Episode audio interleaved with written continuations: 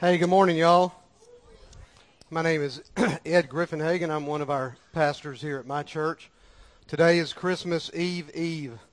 I don't know if there's such a thing, but we had to have a name for it, so it's Christmas Eve Eve, and tomorrow's Christmas Eve, and the next day is Christmas, so it's a cool, it's a cool time. And look, today we're going to be in 2 Samuel chapter 9, and y'all are probably thinking, Shouldn't you be in Luke 2 or Matthew or somewhere in the New Testament? It's about Jesus. But here's the deal.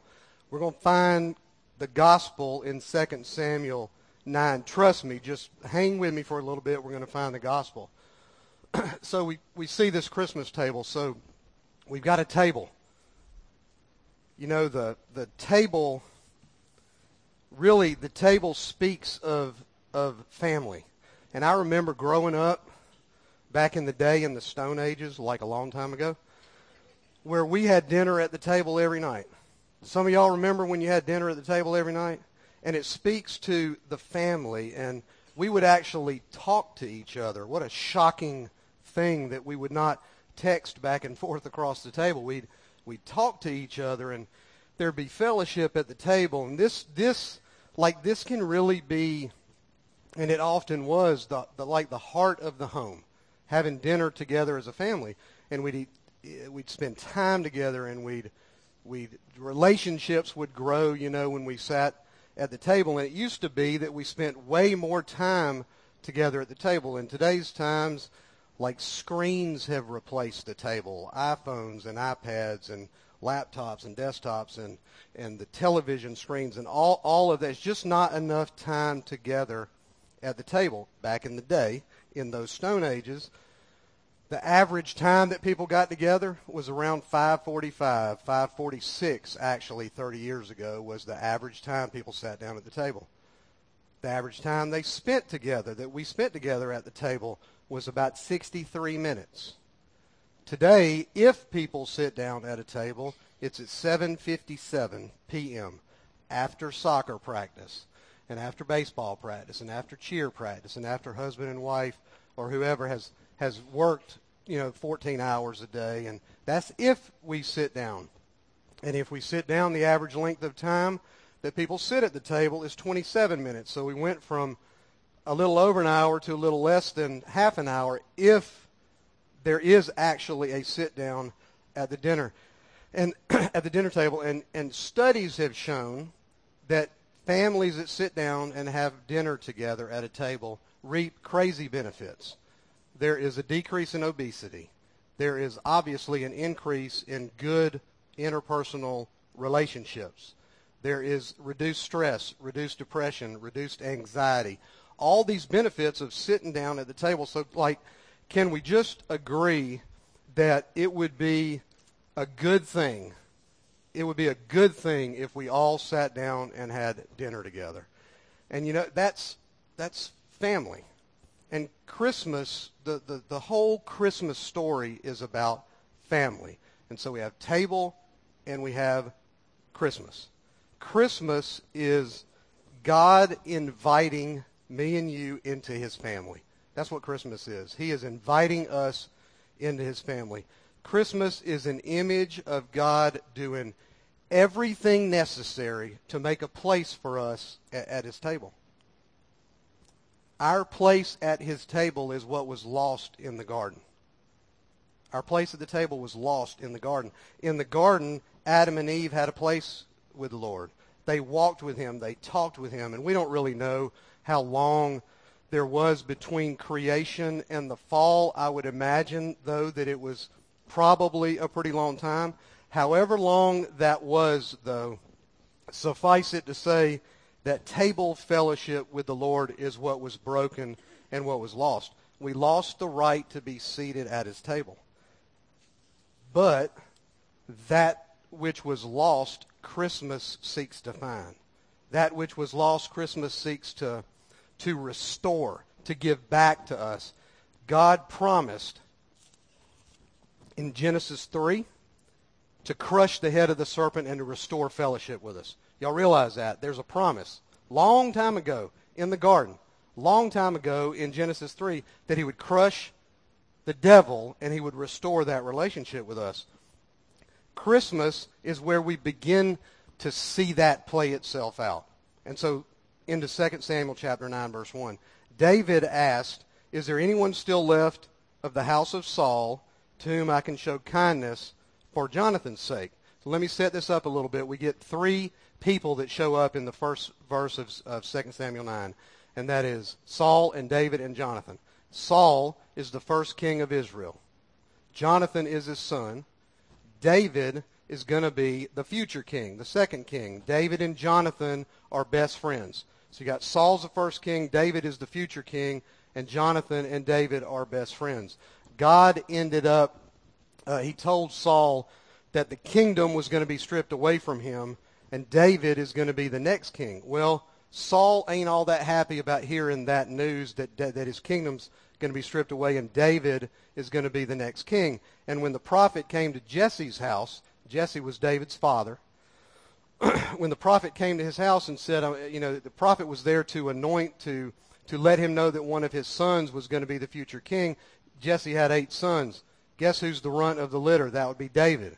David wasn't even at the table for the conversation of who was going to be the king. David was what? David was a shepherd.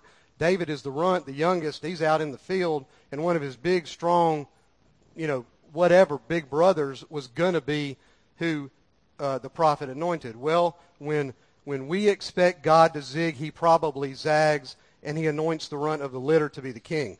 He always uses the most unexpected people to do his to do his thing. And from that point on, God began working in David's life, and he, he, he grew him in wisdom, and he grew him in, in stature, and he grew him in favor. He, he David became uh, an incredible military guy in Saul's army. In, in fact, all of us know the story of, of David whooping up on, on Goliath, on the giant. However, Saul was so enraged, Saul was so mad, and he, that he's gonna that his kingdom's getting stripped away he schemes and he plots to take David out. But you can't keep God's man down. And even as his life became incredibly, David I'm talking about, incredibly difficult, his life became crazy difficult. Saul, Saul would send him into battles that were seemingly unwinnable. David, though, would always succeed. He ended up even marrying Saul's daughter. So Saul is David's father-in-law. Saul's son is David's best friend. David is Saul's son-in-law. Saul, all the while, wants to kill him.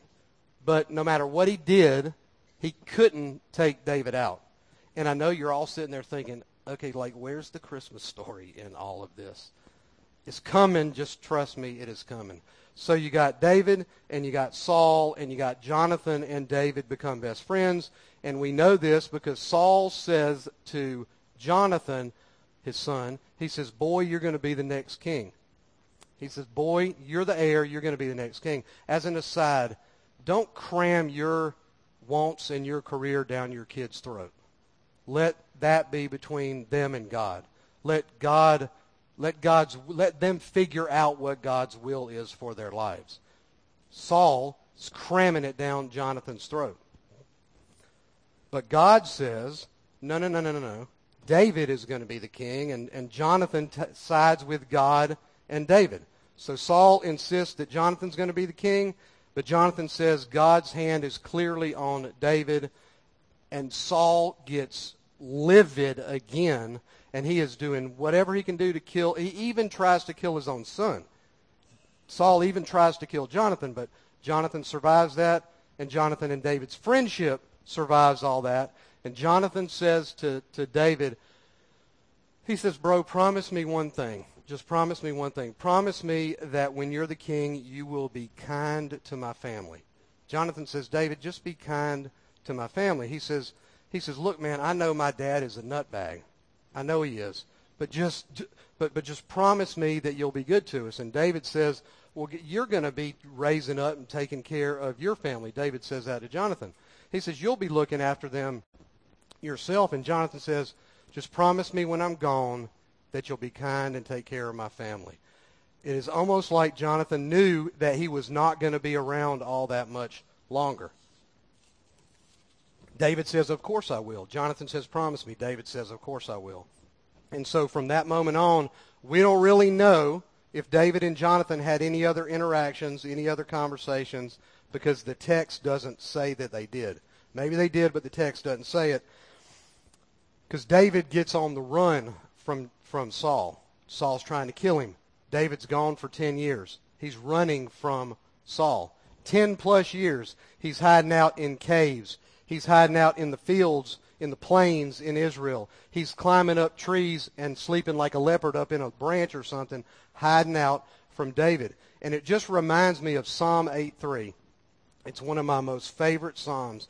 And you can imagine David laying in a field somewhere or laying on top of a, uh, on top of a hut because a lot of times they would sleep on top of their dwellings. And if you've ever been out in in wherever Colorado, Wyoming, you know, out where they're in your when you're in the middle of nowhere and there's no ambient light and you look up at the sky, it's radically different looking than it looks when you go outside here. It's almost like you can't even see the sky for all the stars, right? And so Dave, imagine David on the run for 10 years. He's laying there and he looks up at the sky and all David can do at that moment is lean on God 24/7.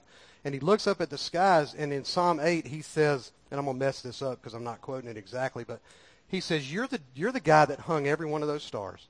You put every one of those in the place that you wanted them. You hung the moon right where you wanted it. You hung all these planets. You did all that. And then he says, Who am I that you would care one iota about me? Think about how incredible that is. The God of the universe that hung every star in its place cares about where every hair on your head is. I probably that was probably a bad analogy, but but he does. That's an and David is laying there looking up, and that's what David thinks. Who am I that you're mindful of me? And so we have the book of Psalms because David went through an incredibly difficult period. Because the book of Psalms, most of the Psalms written by David were written in that time period where he is on the run from Saul and all he does is lean on the Lord. So you take heart if you're going through a difficult period because David did, and we have the book of Psalms. So we don't know if David and Jonathan ever spoke again. Eventually, Jonathan dies. Eventually, Saul dies, and here we are in 2 Samuel chapter 9. So David asked, Is there anyone still left of the house of Saul to whom I can show kindness for Jonathan's sake? So David is thinking about this promise, this covenant that he made with Jonathan. Then verse 2. Now there was a servant of Saul's household named Ziba. They summoned him to appear before David, and the king said to him, Are you Ziba? At your service, he replied. And the king asked, Is there anyone still alive from the house of Saul to whom I can show God's kindness? And Ziba answered the king, There's still a son of Jonathan. He is lame in both feet. And where is he? the king asked. Ziba answered, He is at the house of Machir, son of Amiel, in Lodabar. Lodabar means no pasture. Lodabar was in the sticks. Lodabar is a desolate place where he is hiding out. Lodabar is nowhere. So King David, verse uh, uh, verse five. So King David had him brought from Lodabar from the house of Machir, son of Amiel.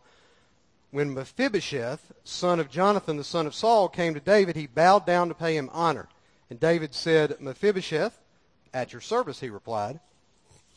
So now we got a fourth guy that enters this scene. His name is Mephibosheth. Can you say that?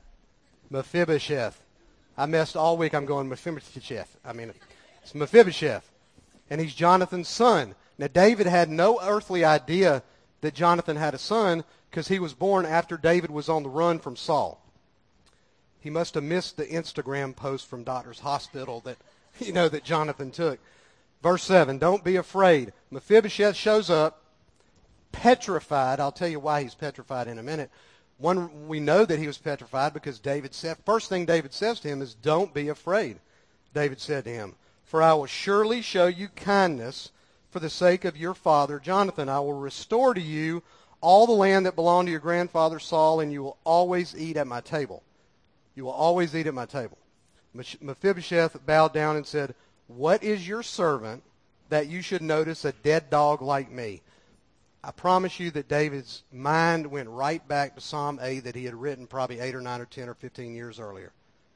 Mephibosheth said, Who am I that you should care one iota about me? And then verse 9, Then the king summoned Ziba, Saul's steward, and said to him, I have given your master's grandson everything that belonged to Saul and his family. You and your sons and your servants are to farm the land for him and bring in the crops so that your master's grandson may be provided for. And Mephibosheth, grandson of your master, will always eat at my table. Now Ziba had 15 sons and 20 servants, and I have no idea why that's in the Bible. Maybe just to say, here's a bunch of people that are going to serve you. I don't know. Verse 11, Then Ziba said to the king, Your servant will do whatever my lord the king commands his servants to do. So Mephibosheth ate at David's table like one of the king's sons. He ate at the table just like he was one of the king's sons. Verse 12, Mephibosheth had a young son named Micah, and all the members of Ziba's household were servants of Mephibosheth. And Mephibosheth lived in Jerusalem because he always ate at the king's table he was lame in both feet. Now, I know this totally doesn't sound like the Christmas story, but this is exactly what we need to understand if we're going to enter into the Christmas time with the right frame of mind. Me and you are Mephibosheth. We are Mephibosheths, if that sounded right. And, and, and why would I say that we're Mephibosheth? There's probably three or four or five reasons. The first being life does not always go according to plan. Is everybody in this room's life gone according to plan? Probably not. For Mephibosheth, life had definitely not gone according to plan.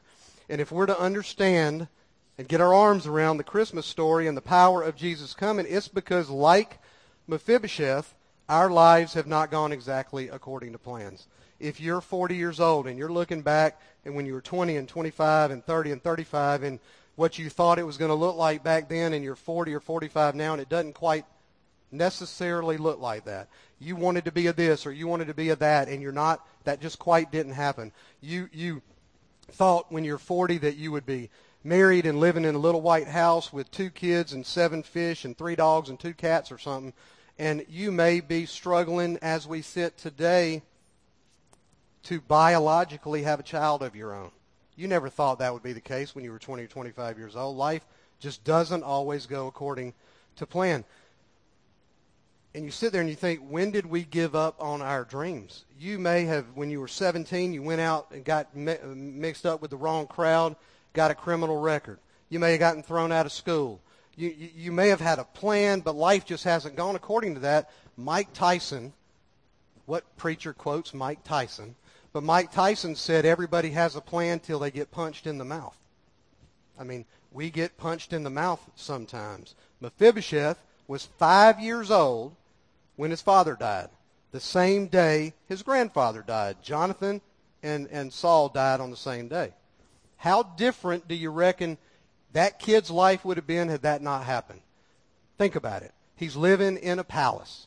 He's the second in line. He's an heir to the throne of Israel. Two o'clock, he's probably got horseback riding lessons.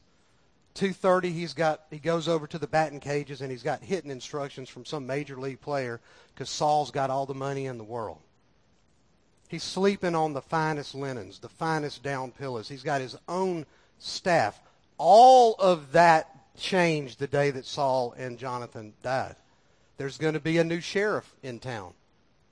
David is going to be the king. And Mephibosheth's world just got turned upside down. He woke up sometime during the fifth year of his life as the prince living in the king's palace, and it all changed. The king's dead, the king's son is dead, and David is being crowned as the king. And so Mephibosheth heard the chatter in the in the halls in the in the palace. He's five years old. He doesn't know what all of that is about, but he just knows Dad dies, and we don't know anything about his mama because the Bible doesn't tell us anything about his mamas, but we about his mama. But we know that life didn't go according to plan for him. The second reason that we are him or we are Mephibosheth or like him is that people in our lives that we trusted or trust let us down. People in his life let him down. He trusted them, and they let him down. Have people in your life that said they would be there, maybe not been there? Praise Jesus. We trusted that mom and dad would always stay married, but they didn't. You know, we we he said that he would love me for or love you forever and ever and ever and ever, but but he didn't. We have all experienced on some level or the other, we've experienced betrayal. Whether it was from a girlfriend or a boyfriend or a spouse or a mom or a dad. And Mephibosheth didn't have a dad anymore. Not that his dad let him down by dying in battle, but he didn't have a dad anymore. He had a nanny. He had a nurse. 2 Samuel chapter 4 tells us this. Jonathan, son of Saul, had a son. This is five chapters earlier. Jonathan, son of Saul, had a son who was lame in both feet. He was five years old when the news about Saul and Jonathan came from Jezreel. His nurse picked him up and fled, but as she hurried to leave, he fell and became disabled. His name was Mephibosheth. So this verse tells us what, what happened to him. There was fear and panic in Saul's staff because there's a new sheriff in town. In that day, all the old was wiped out and executed. So I guarantee you that Saul's staff flipped out. They flipped out. The fear that was that they would be rounded up and executed because that's what happened. So this, this nurse grabs the kid, takes off running with the kid, probably thinks in her mind, wait a minute, I don't work for Saul anymore, and this, this kid is weighing me down. She chunks him. We don't know whether he broke his legs or broke his feet or broke his back. We know that he's lame, he's paralyzed. Whatever happened, she was the only thing in his world that was left that he trusted, and she let him down. Major letdown. Like paralyzing major letdown. And we have all had people that have let us fall. But you know what? We have all let people fall as well. Romans 3:23 it says, "For all have sinned and fall short of the glory of God." That is why we betray people and people betray us. So number two is that people let him down. The third reason is this. He was in danger and, and had no way to run. Mephibosheth had no idea of David's promise, David's covenant with Jonathan.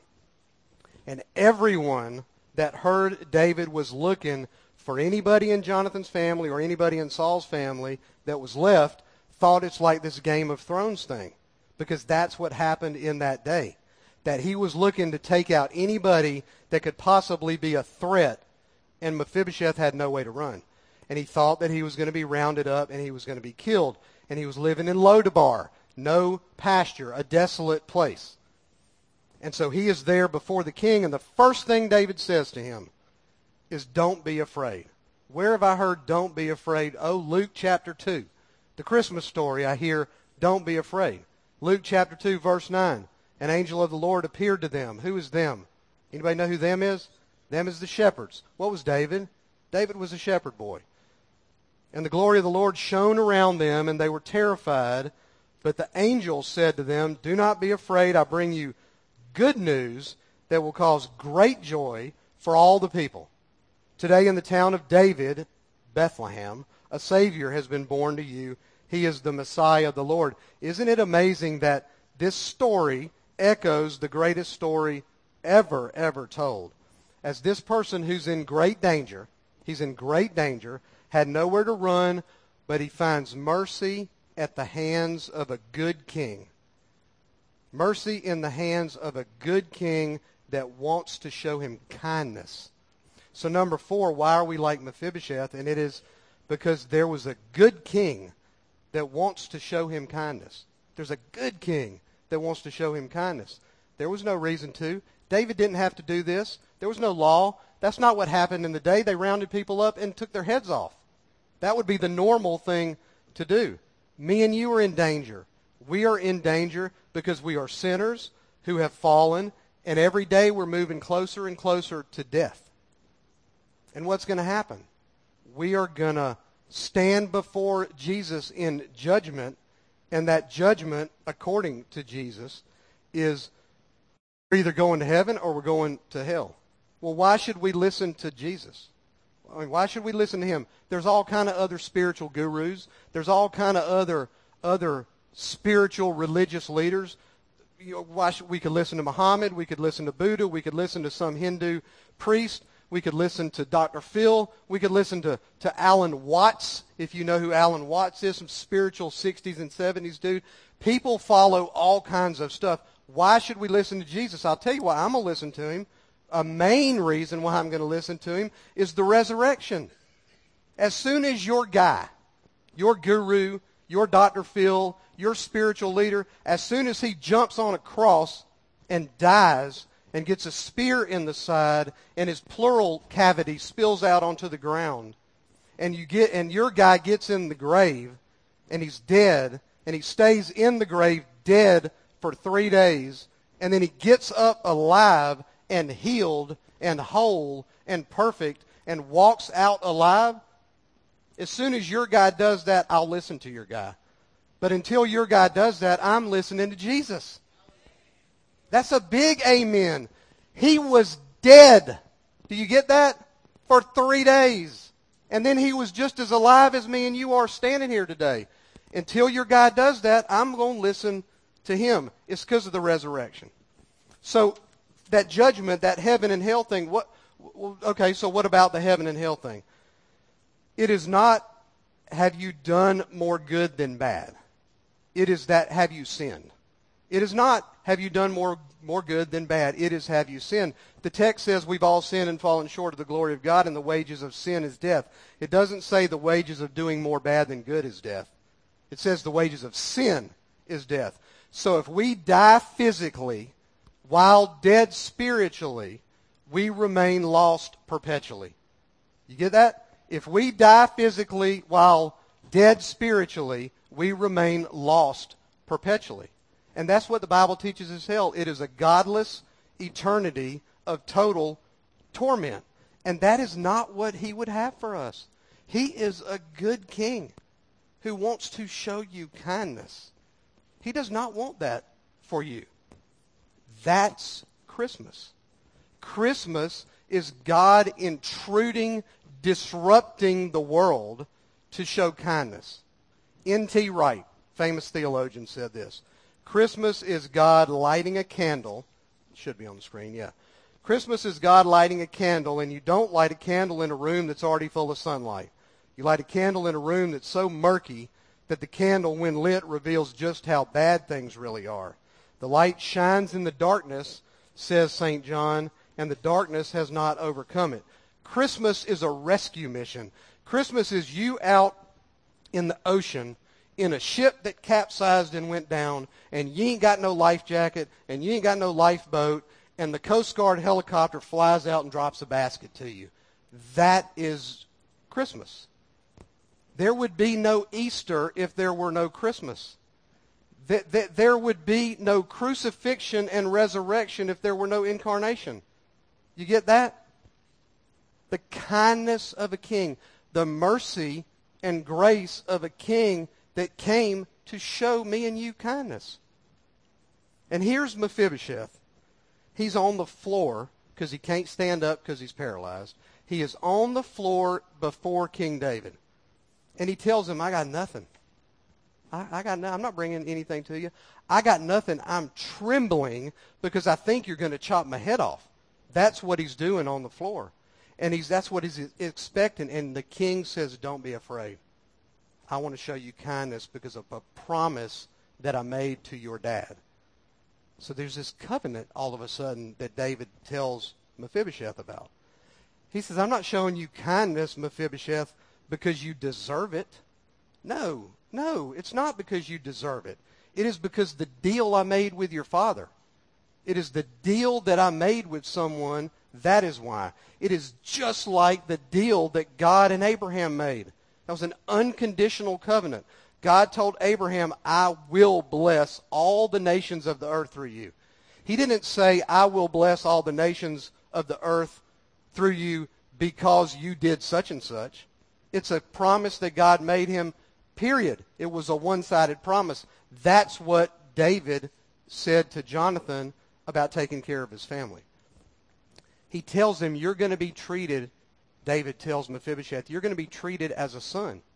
So number four is, is there is a good king that wants to show you kindness. And finally, the final point is this. He's given a seat at the royal table. David says, dude, I didn't come to arrest you. I came to adopt you. As I came to adopt you into my family. That's what David tells this, this guy. And I say kid, but Mephibosheth by now is in his 30s probably. He says to him, he says, as a matter of fact, dude, I want you at the table with me, is what David tells him. David tells his staff, he says, he says, this is his seat. This is Phoebe's seat. See, I can shorten it. I can say that he says he tells his staff he says i want y'all to come out and i want you to i want you to put the napkin in his lap.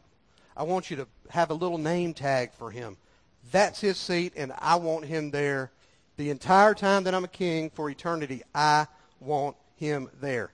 And and mephibosheth looks around and he's like it's like he realizes that he is finally in a place where people want him.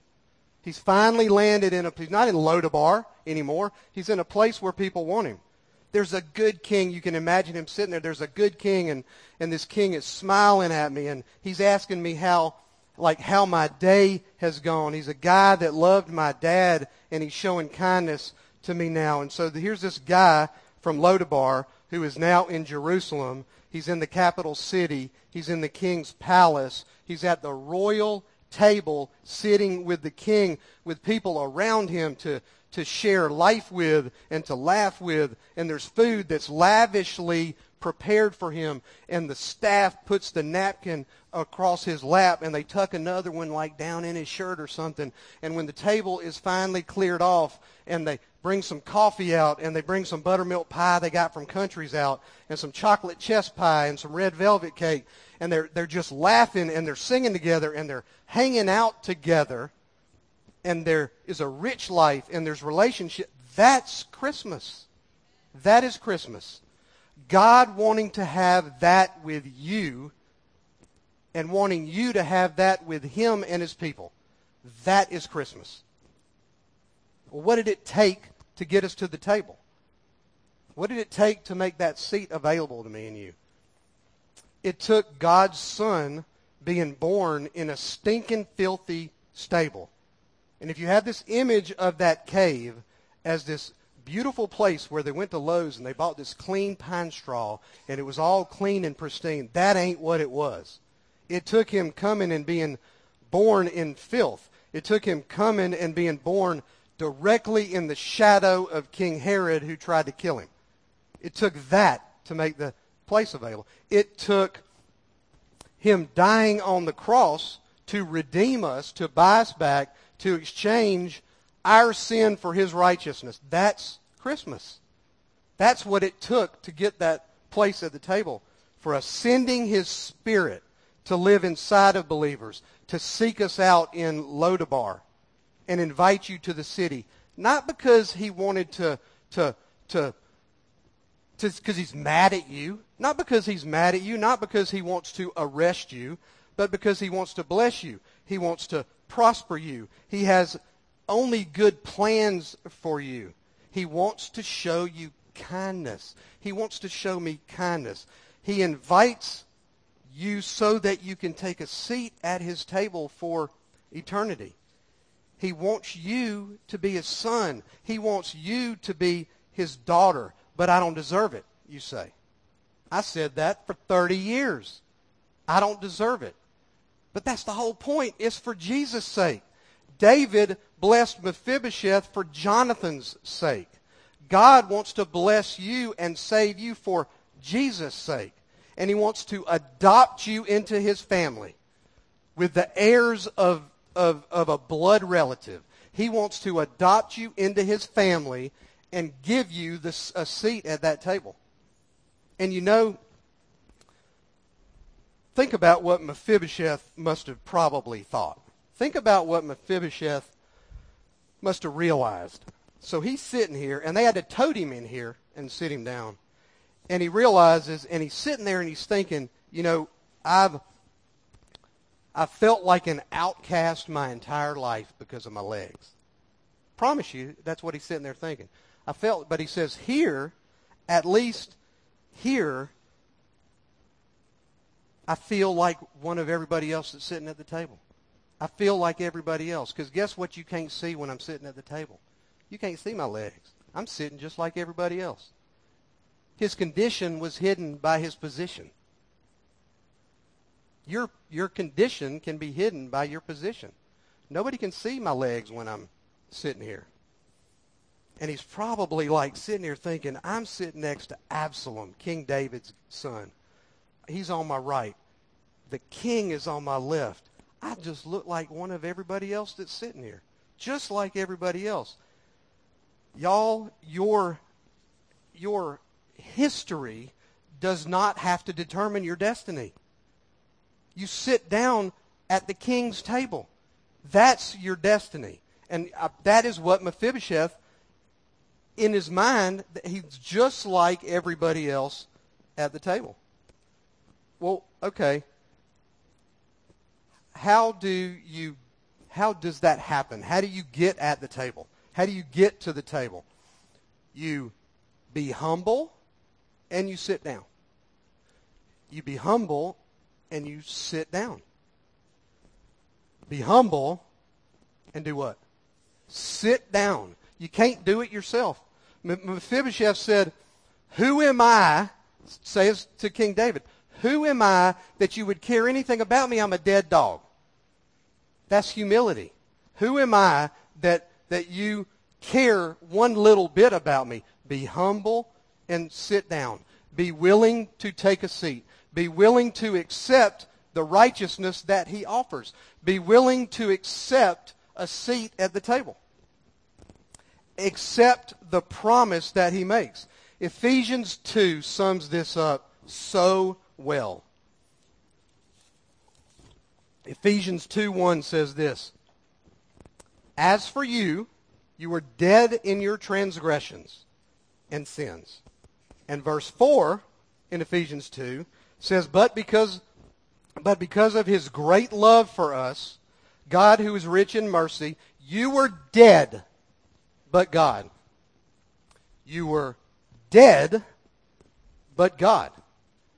You were dead. Dead doesn't mean alive. You were dead, but God. But because of his great love for us, God, who is rich in mercy, made us alive with Christ, even when we were dead in our transgressions. It is by grace that you've been saved. And God raised us up with Christ and seated us with him in the heavenly realms in Christ Jesus when we say yes and we humble ourselves and we sit down, we get to be an ambassador for Christ. We get to be an ambassador for Christ. We get to invite people to the table. We get to go to Lodabar. We get to go to Lodabar and seek folks out and find them a place at the table. Jesus put it like this in Luke 22 in verse 29, I assign to you as my Father assigned to me a kingdom, that you may eat and drink at my table in my kingdom. That you may eat and drink at my table in my kingdom. Y'all, the table is an image of the kingdom. That table is an image of the kingdom. We need to add leaves to the table. That we need to add leaves to the table. This is what he wants us to do. That table we need to add a leaf and add four seats. And we need to add another leaf and add four seats. And we need to go to the horizon. We need to go this way. And we need to add a leaf and add seats. Why do you think we want to build a building on that land down there? Not because we want to have a building, so that we can make the table bigger. The table needs to get bigger and bigger. That is what we are called. That is what we are, are called to do, is to make that table bigger. We want to build a table. I say, you say you think we want to build a building. We want to build a table. We want to take the table that he provides and make it as big as where you can't even see where it stops so that more and more and more people will have a seat at the table.